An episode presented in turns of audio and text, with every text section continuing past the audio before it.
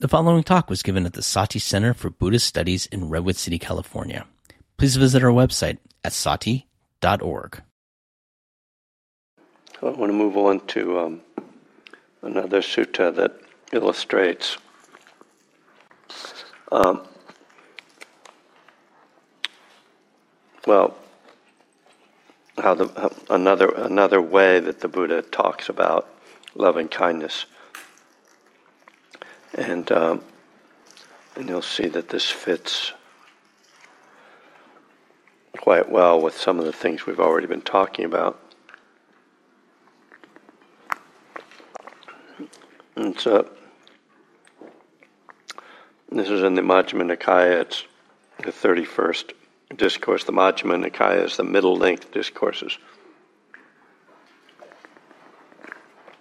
These tend to be much longer than the ones in the connected discourses.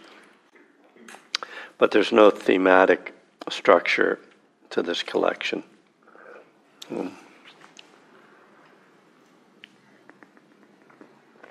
In English, it's called the Shorter Discourse in Gosinga.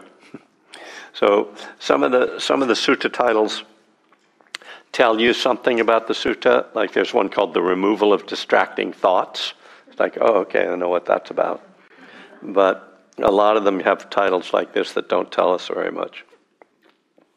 Um, but the the context of this, which tells of the Buddha meeting with three uh, monks, uh, is that previously, it, it appears to have been coming from a situation where there was a dispute in the Sangha uh, called the Quarrel at Kosambi, another place uh, in you know, in northern India and northeast India, and this uh, I find this story particularly. Uh, well, I, I, just think it's a fun story. Uh, there were quite a few monks who uh, living at Kosambi, and and one of the things that uh, we learn about the setting of the of the Buddhist teaching in his world is that as his community grew, uh, some of the senior monks would start to lead groups of of junior monks so that the Buddha wasn't teaching directly all the time with particular people. That you know, because it got to be so many hundreds and hundreds of monks that you know he would sort of give people, assign people roles, and and it's interesting. So different uh, of these senior monks would have different kind of specialties. So there are these two groups together. One of which was led by a senior monk who was um, very knowledgeable about the rules, the, the, all the precepts, because there were 227 rules that the, the monks had to live by. And uh, so I'm not sure about the other leader, but we'll say that he was more of an expert on just meditation. It's not so important because the, the first one is the important one. So the, the meditation master went to the uh, the Lu went to the outhouse to do his business, and now, as you may know, in India, the the role of toilet paper is taken by water, so that one uses water to accomplish the same purpose as we use toilet paper for, and so in this I forget how they refer the term they use for it. Uh, anyway, he's in there, and there's a bucket, right, with water and, and a scoop, and and the rule said that if you use the water in, in the bucket, you don't leave the bucket half empty. You take it out and you refill it.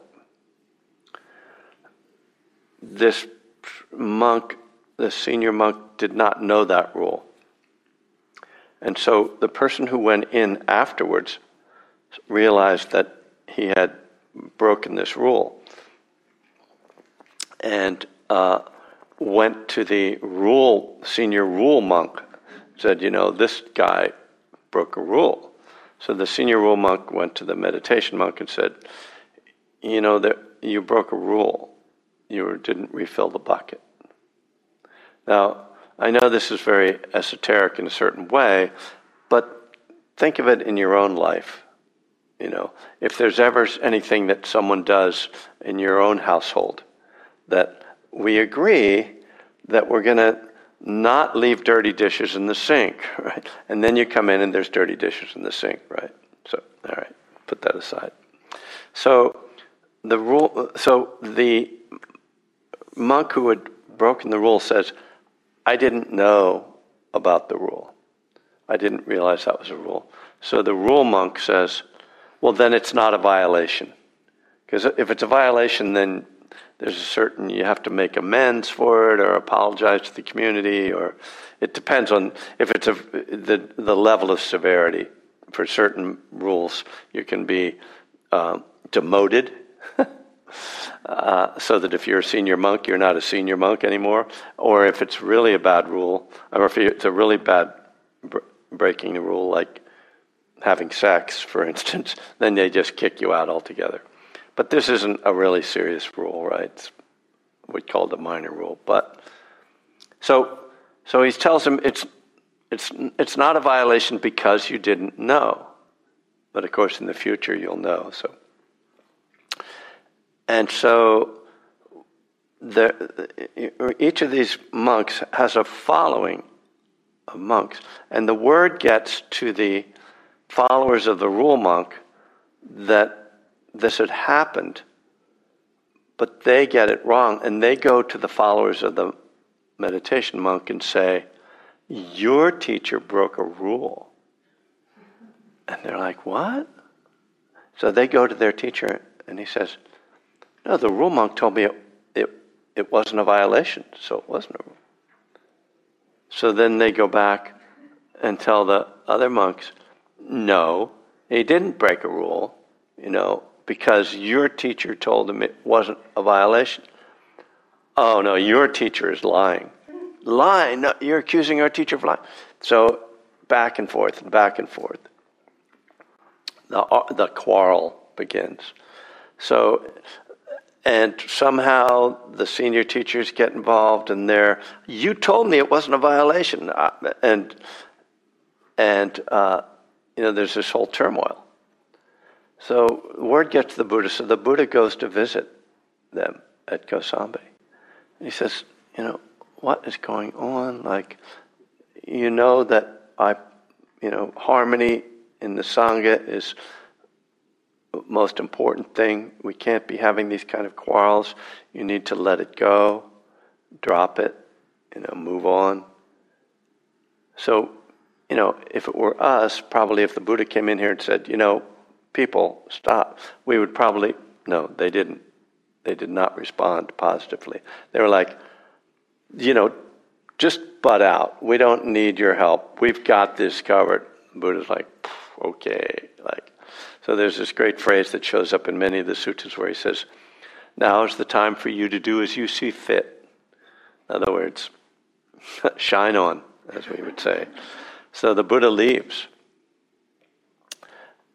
And then he, the next place he goes is to Gosinga, where we encounter these three monks. So that's the backstory to this sutta.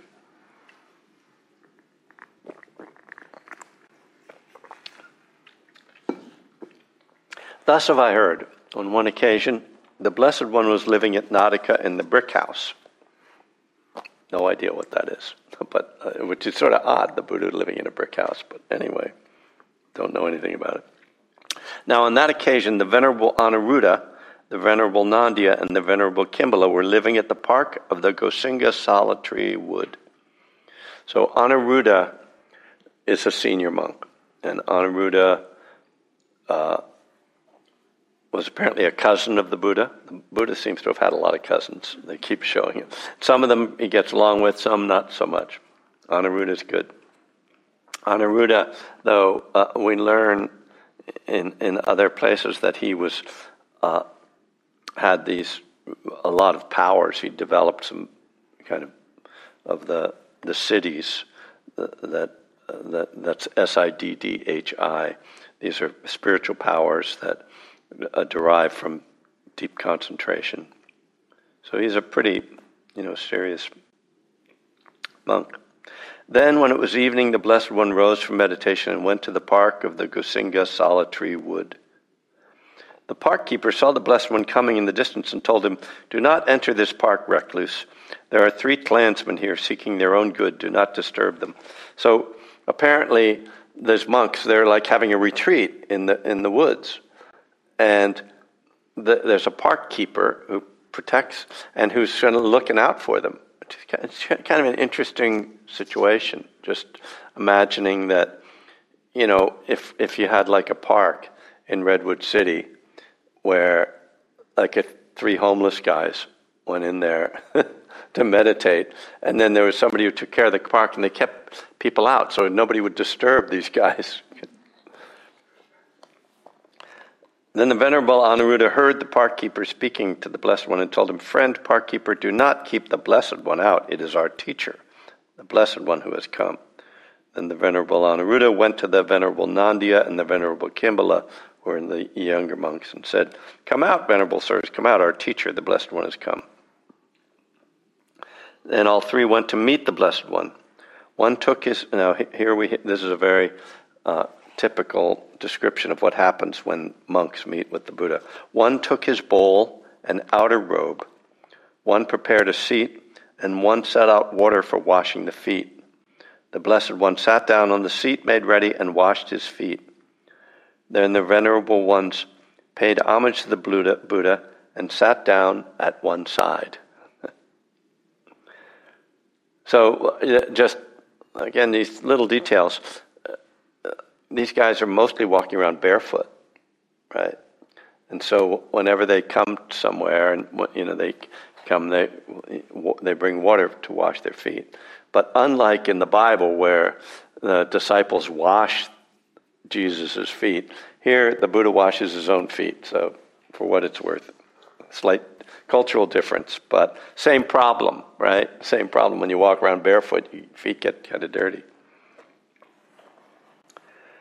So uh, here's where the, the, the sutta starts to present actual teachings rather than the things that I just find intriguing culturally and historically intriguing.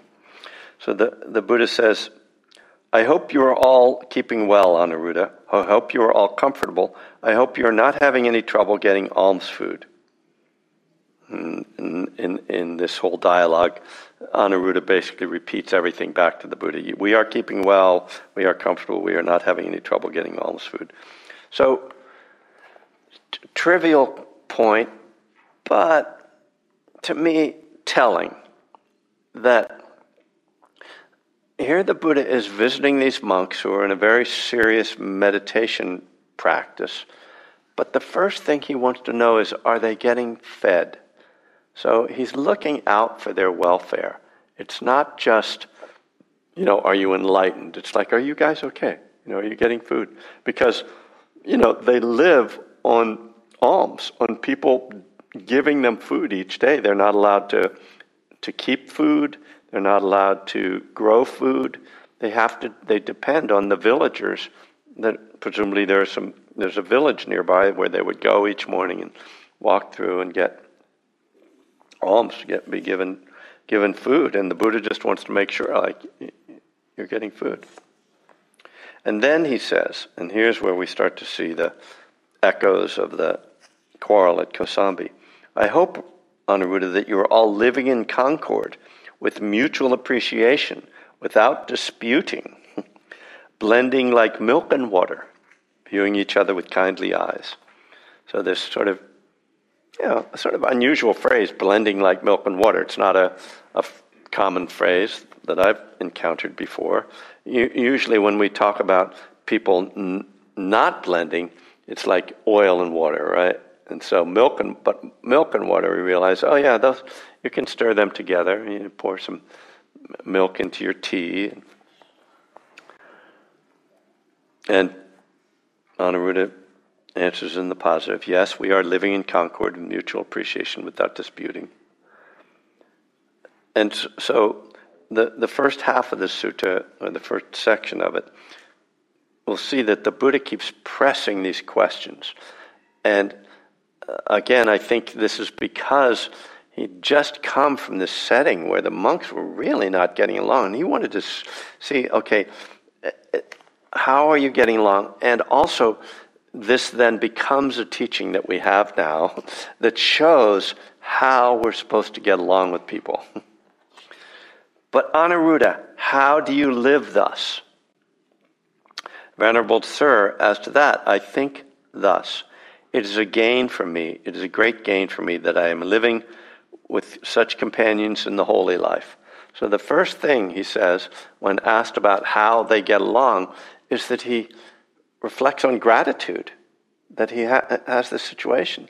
And it's, you know, something that we can all forget very easily, you know, if we're living in a setting with loved ones or if we come to a Dharma center. You know, I don't know about you, but I have a tendency to kind of get I have what's called an aversive personality, so I kind of see the negative first, like people are annoying or they're bothering me or you know why are they doing that? Why is that person breathing like that? You know? Rather than oh it is a gain for me it is a great gain for me that i am able to practice here with these people that share these values that i do. And then he goes on and he says i maintain bodily acts of loving kindness toward these venerable ones both openly and privately I maintain verbal acts of loving kindness toward them, both openly and privately. I maintain mental acts of loving kindness toward them, both openly and privately. So, when I first discovered this sutta, I was planning to give a talk on loving kindness, and I went to the index in this collection. And I looked up loving kindness, and then I saw that there was a sub note or a subtopic loving kindness in action. And that was why I went to this sutta. And th- so that's what is, you know, really what this sutta is about. And, and why I bring it forward in this context of living kindness. That we can often characterize loving kindness, and it's presented in the Buddhist world somewhat as just a meditation. Just sit there and meditate and send love to people and then get on with your day. like you're done. But, I mean, that misses the point, right? This is meant to be more than just a thought. and, and for it to really have value, it's got to go beyond having a thought. So he, when he says, I maintain bodily act of loving kindness toward these venerable ones, both openly and privately. So he's doing things for them that they know he's doing, but he's also doing some things that they don't even know he's doing for them, right? Because we, we know that there's a difference between doing a generous act publicly and doing it anonymously, right? There's a different karmic consequence from that. When you do it publicly, there can be a little bit of ego that goes along with that and sort of wanting praise. But to just do it anonymously is to really let go of that. Oh, I need people to know that and to recognize it. So, you know, it's interesting that this is pointed out in here. And so, the, the other thing to understand about what this is talking about, he's bodily acts verbal acts, mental acts.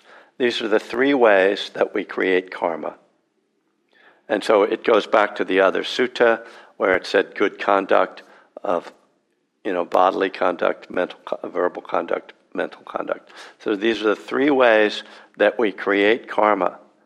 We don't just create karma by doing things. Now that's the the you know most obvious thing. And you know, uh, societally, socially, it's kind of the most praised, I suppose, or, you know, acknowledged.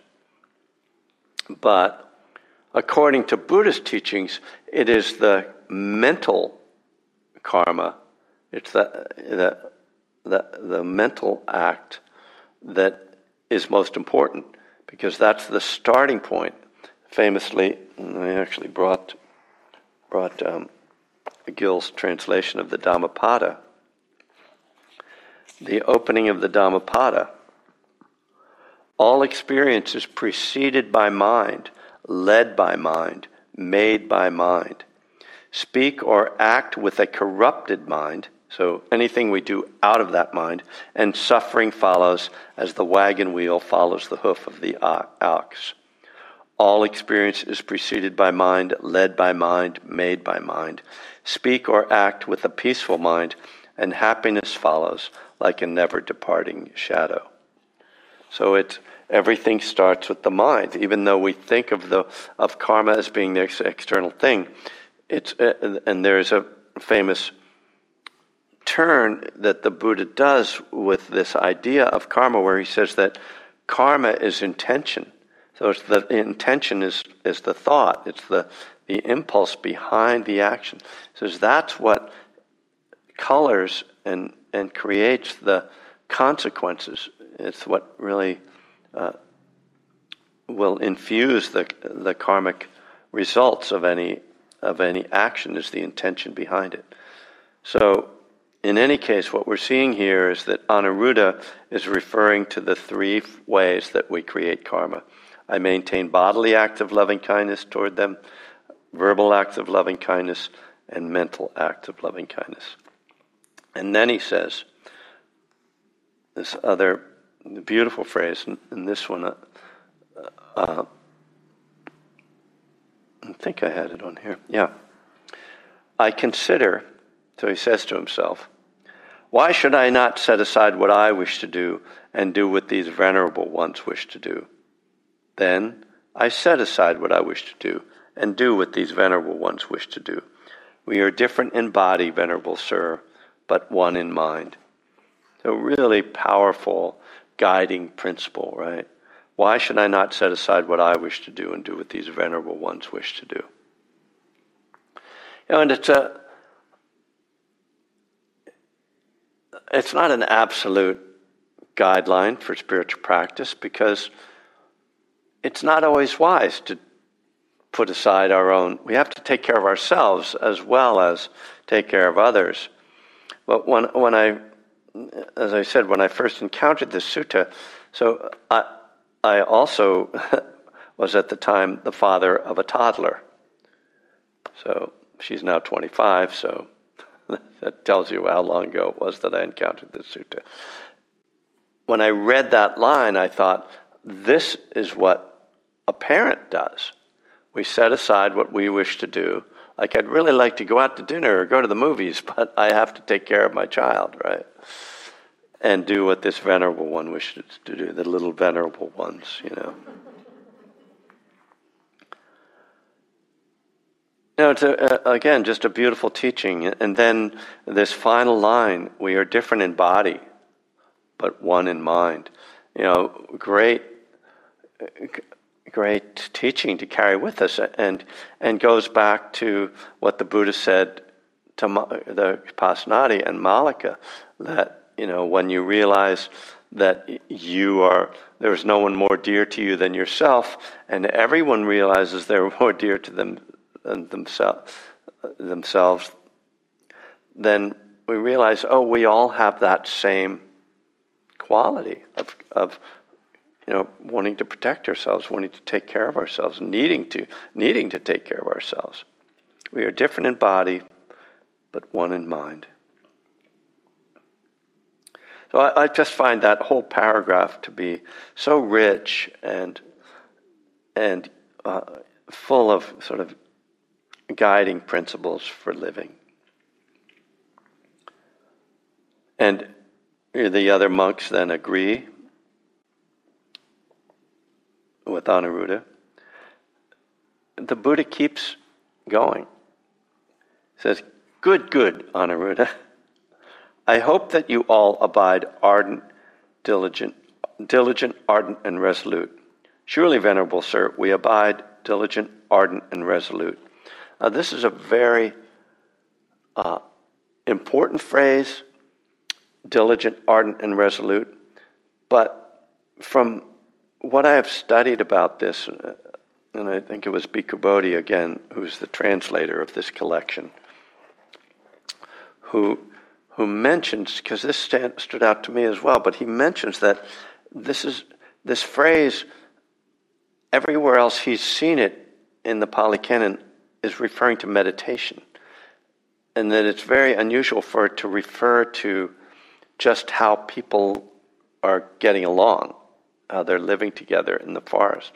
So, for what it's worth, because if you've ever studied this, the four foundations of mindfulness, the Satipatthana Sutta, that's, this is one of the key phrases in there diligent, ardent, and resolute, and re- refers to the quality of right effort in meditation. So, uh, the Buddha here seems to be applying it to uh, their living in harmony here, blending like milk and water. And as I say, Anuruddha replies, Yes, we are abiding, diligent, ardent, and resolute. But as with every other question the Buddha asks, he requires details. I want the, the receipts on this. But Anuruddha, how do you abide thus? Venerable Sir, as to that, whichever of us returns first from the village with alms food, prepares the seats, sets out the water for drinking and for washing, and puts the refuse bucket in its place. Whichever of us returns last eats any food left over if he wishes, otherwise, he throws it away where there is no greenery or drops it into water where there is no life. He puts away the seats and the water for drinking and for washing. He puts away the refuse bucket after washing and he sweeps out the refectory. You know, we're getting the details about their housekeeping. Why is this preserved in a 2,500 year old sutta? Why do we need to find out about how they take care of their little campsite? And again, I think this uh, points to how important these kind of things can be in a living situation, right? It's, it, these can be the things that blow up in a household you left the dirty dishes in the sink again. You know, you didn't put the toilet seat down, you know. It, right? I asked you to start the dishwasher. You know, you know it's garbage day. Why didn't you take out the garbage? You know, these are these are things. These are real things, right? It's it's trivial, and yet to blend like milk and water, we need to do these things. And and I love it because it it again takes loving kindness away from these lofty realms, you know, the Brahma Viharas, the divine abodes. And there are suttas and there's, you know, teachings where we find that, you know, if you practice loving kindness and fulfill that in the deepest, deepest meditative states, you'll be reborn in these other realms, these heavenly realms, right? Well, great. Meanwhile, how are things going at home? you know, right? Are you blending like milk and water? And, and that's, that's Sila, right? That's the first part of the path. You don't, you're not going to get out there to that rebirth if you're not taking care of this foundation. And, you know, and, and, I'll say, I mean, some of the people here, a couple of you in any case, know, know me from my other role as a person who works a lot with people in recovery. And in, and I often bring these together in the, the question of recovery from addiction with the Dharma around this very question that, that what, what's beautiful about recovery in the addiction world is that we are learning to take care of ourselves and of others and of the world in very basic ways. And, and addicts have a, a lot of problems, but, but one of their problems is that they make a mess of their lives. It's not just that they're drinking and using or whatever their addiction is, but that they, you know, they kind of go through life and this creating this chaotic world around them. And, and recovery is very practical. It's really learning to show up and take responsibility for things and kind of be an adult, you know. And one of the reasons I love working with people in recovery is because they've laid that foundation of sila when they come into the Dharma world. And then there, you know, there are people who come into the Dharma world, and, and I was one of them because I started my Buddhist practice before I got sober. And I had these lofty ideas about going on retreats and having, being enlightened and having these bliss states, but my life was chaos. It was a mess. You know. I won't go into the details. Some of the details are in some of my books, so you know. But it and it was only when I got sober and started to take care of those foundational things that my spiritual practice really blossomed. You know, and it took years, that whole process. But that's what the Buddha is talking about. He's saying, you know, you need to start at home. You know, start with your the way you get along in your home, and then build out of it. Because what's interesting here in this sutta, uh, and, and, striking, and if you didn't understand this connection, so many of you I know know this uh, this phrase, sila samadhi panya. So it's this is how the Eightfold Path is broken up into these three sections. Sila is the the behavioral aspect morality, and it's the taking care of the house. It's the foundation of it. Samadhi is the meditation. It's the cultivation of the clarity, focus, mindfulness, concentration in meditation. Panya is the wisdom, the insight that arises out of that. So it's a process of development, a gradual training, as it's sometimes said. So if you didn't realize that, the next thing that shows up in the sutta would seem to be completely bizarre and out of place. So, after, just after this description of how they take care of their campsite, and, and some of which uh, uh I might go back over because some of it I think is also very telling, but the f- next thing the Buddha says is, Good, good, Anuruddha, but while you abide thus, diligent, ardent, and resolute, have you attained any superhuman state? A distinction in knowledge and vision worthy of the noble ones, a comfortable abiding. So, after all of this, the Buddha immediately asks basically, have you attained enlightenment or some stage of enlightenment? And you think, well, what's that have to do with cleaning up the refuse and the, you know? But it's because it's Sila Samadhi Panya.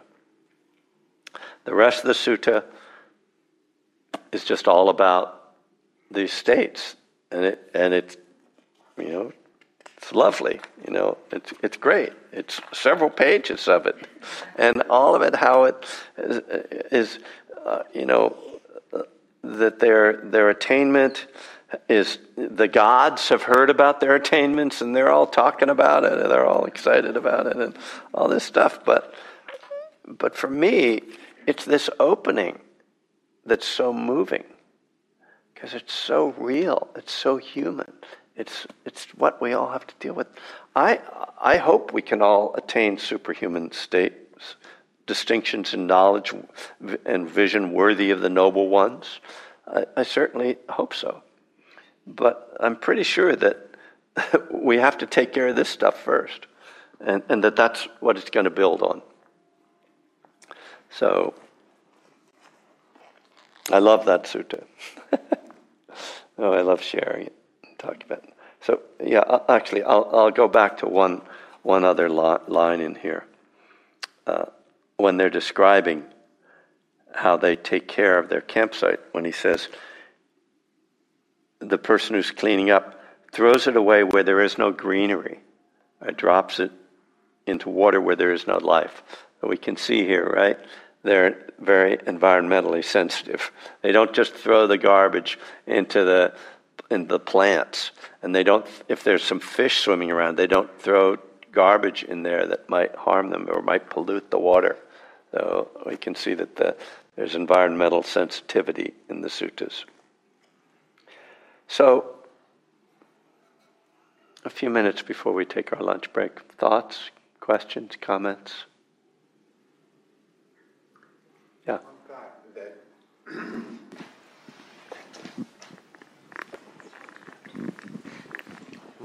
As you were talking about the uh, the the three phases that start with sila, it it seems as though that's how you build the momentum of karma and the causes and conditions that lead on the Eightfold Path. Is that the way you see it? Yes.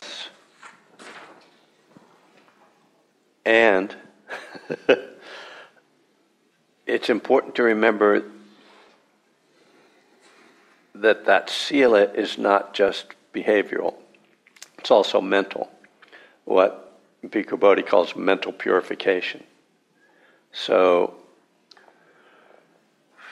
and, and I, can, I can get caught up, particularly because of my recovery orientation, to thinking about behavior as kind of the key thing. But again, so that, so that to, to think of Sila, we don't, even though we can lay it out in this order, Sila Samadhi Panya is actually a web. The Eightfold Path is a web. It's not, it's not a chain. It's not that you start at one point and get to the end point. They're intermingled. Because we can see that, mind, as I was talking about before, mindfulness needs to be there in order to have right intention. And right intention then is behind behavior. In the recovery world, we say right action leads to right thought, and which there's certain truth in that. But the the critical thing, you know, if we, it's not enough to just act, you know, look good, you know, be give away a lot of money and you know, uh, seem to be a really have nice parties and everybody likes you. You know, I often hear this thing. Oh, he's, he's a really great guy. You always hear this on sports broadcasts when they're, oh, that, he's a really great guy, and I'm always like, are you sure? like, what do you know about what goes on inside that person? And, and course, behind the scenes, but but the internal, so that the sila samadhi panya, there's a mental purification and a, and a verbal and a and a behavioral purification, as in Sila. And that depends, the, only, the reason that we do that is because we have right view, because we understand that suffering is caused by clinging. So, so the Sila is influenced by right view, which is supposed to be Panya. So it's not really the end of the path, right view, right? And then, and then that right view triggers right intention. and all of it, but you've got to have mindfulness to know that you what your intention is, and you've got to be mindful when you're speaking to create good. So you can see it's all just intertwined. And, and you call it a web, but your body language re- reveals a kind of a spiral yeah. where there are kind of connections between the levels of the spiral as yeah. it moves. Yeah, the, I, I say a web because I, partly because I've heard Bhikkhu Bodhi use that term, so I bow to his wisdom and his language. The only thing about a spiral, because a spiral seems right too, but there is something more hierarchical about a spiral, you know, because you're kind of like you're spiraling up. or you're spiraling down, depending on where you're spiraling. So, uh, and just in terms of an image, but but yeah, uh, it, it works that way too because it's there isn't sort of a beginning or an end. It's got that, that element of spirality, if, if you will. That's good. Thank you. We have a question on the chat. Okay, good. From Sarah. Um, I very much appreciate this discussion, and I have really found that, quote, move a muscle, change an attitude, close quote, works. How does this relate to the teachings where attitude seems to come first? Uh, I was trying to find the thing and then I stopped listening to you. So can you? I can't find it. So read it to me again. Said to me. Sorry. I very much appreciate from Sarah this this discussion, and I have really found that quote, "Move a muscle, change an attitude." Close quote works. How does this relate to the teachings, where attitude seems to come first. Right. Yeah, I mean, this is it goes to that same AA expression of uh, right action leads to right thought. Um, because, and and so uh, to put it in a little bit of context, when you're an addict. the first thing you need to do is stop doing what you're doing. and you, it, it's hard to like change your whole mind about like, oh, really? But just first thing, like stop it. And so that it's come to be this sort of accepted wisdom that oh it's that action comes. And then later on you'll figure it out. You'll understand it better or you'll you'll you'll change the way you're thinking. And so uh, the, the move a muscle, change in attitude, change in attitude is, a, is, I think, saying the same thing, kind of like get going. And so there, that uh, depicts something that's real, but the Buddhist understanding would be that before you can move a muscle, there has to be an intention. That you can't do anything without intention. Now, intention is quite often not seen or even acknowledged or known by the person who has that intention, right? We do all kinds of things unconsciously. But the mind, which is why it's better than saying a thought precedes it, it's the mind as as Gil translates the Dhammapada, the mind precedes the action. So somehow the mind, that impulse, or is there is an intention there, even though you don't re- see it. So that's the Buddhist argument on that ca- on that case. Uh, at the end of the day, you know, it's hard. It's hard to see intention. Um, and and and we deceive ourselves, right? I mean, this is the famous phrase. I don't know where it comes from, but the road to hell is paved with good intentions. And I would say that that's that's not accurate. the The road to hell is paved with uh, seemingly good intentions, or uh, intentions that are claiming to be good, but the intention, the true intention, is always going to manifest in a karmic. Uh, uh, you can kind of tell by the karmic consequence what the what the actual intention was. You know.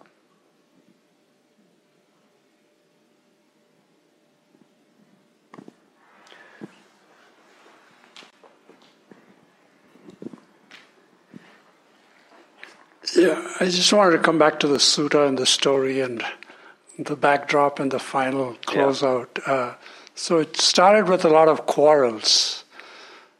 There were a lot of quarrels about the, the scoop and all that, filling up the water. And then the Buddha comes on the scene and he asks them what happened. And nothing of that quarrel actually persisted into the Anuruddha's response? Was there a punchline supposed oh, Anuruddha wasn't there. Oh. Yeah, this is a whole other group of people, right? It's like the, the, the in Kosambi, where the quarrel was, there's all these monks. The, the Buddha leaves, takes a hike. I, we don't know how far, but he's always walking around, right? It could have been 20 miles, it could have been 50 miles. A few, probably a few days later, I mean, I'm just conjecturing because we don't. Uh, there's no historical record, as far as I know, about the the timing of all this. But this is a different place. He's gone to Gosinga from Kosambi. So. so the quarrel wasn't part of the sutta. The, the, quarrel what? Wasn't part of the sutta. No, it's actually it's a different sutta. Oh, okay. I thought. Yeah, that was my that was my lead up. Okay. Yeah, it's it's um, I think it's in it's it's mostly covered in the um, the monk the Vinaya, which is the monk's rules. The the, the Vinaya has all the uh, all the stories behind all the rules, and and I've never read it. Uh, whenever when I talk to the, some of the monks today, they'll be like, "Oh, that's in the Vinaya," and I'm always like, "Where can I get all of that?" They're like, mm, "Yeah, you don't want to see that." I think it's pretty like dense, and, but uh, I don't know. It, it's in here somewhere. I'll have to. I'll I'll see if I can find it during the lunch break. I believe it's in the uh. So we probably should take uh, lunch. I was uh, my plan was to do ten to one, and then have a well forty-five minutes to an hour for lunch, uh, depending if people have brought food, and then uh, then we'll go from two to five. Um, let's let's just take a moment and sit, uh, and we'll we can do our uh, preparation for mindful eating.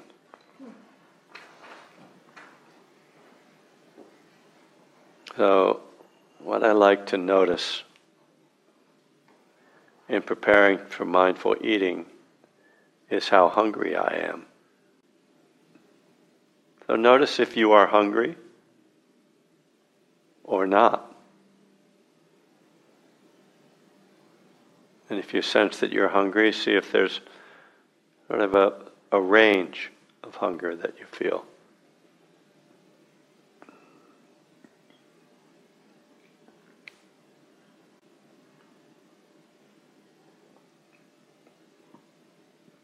Then breathing with your hunger. Hunger is just another word for desire, a desire to eat, a desire for food. When we can learn to be less driven by desire, then we create less dukkha in our lives less suffering. So see if you can breathe and bring calmness.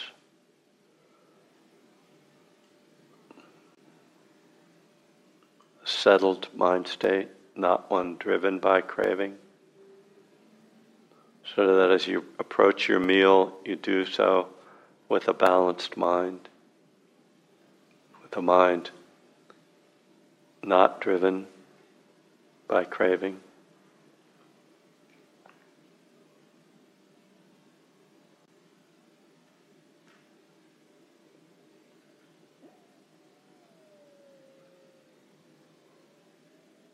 Meals are a time when we have the opportunity to feel or express gratitude for the food which we have.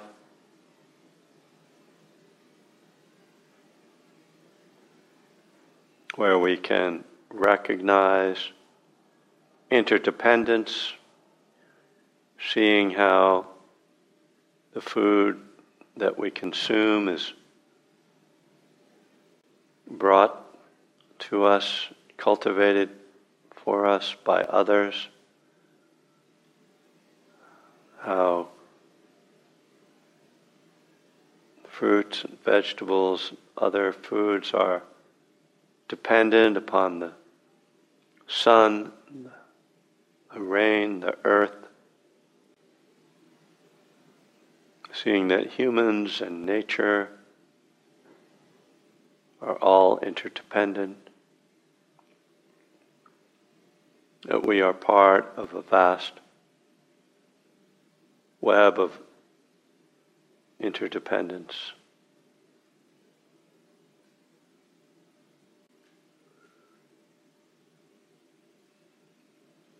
Finally, that we eat to sustain ourselves so that we can cultivate the qualities of wisdom, loving kindness, compassion.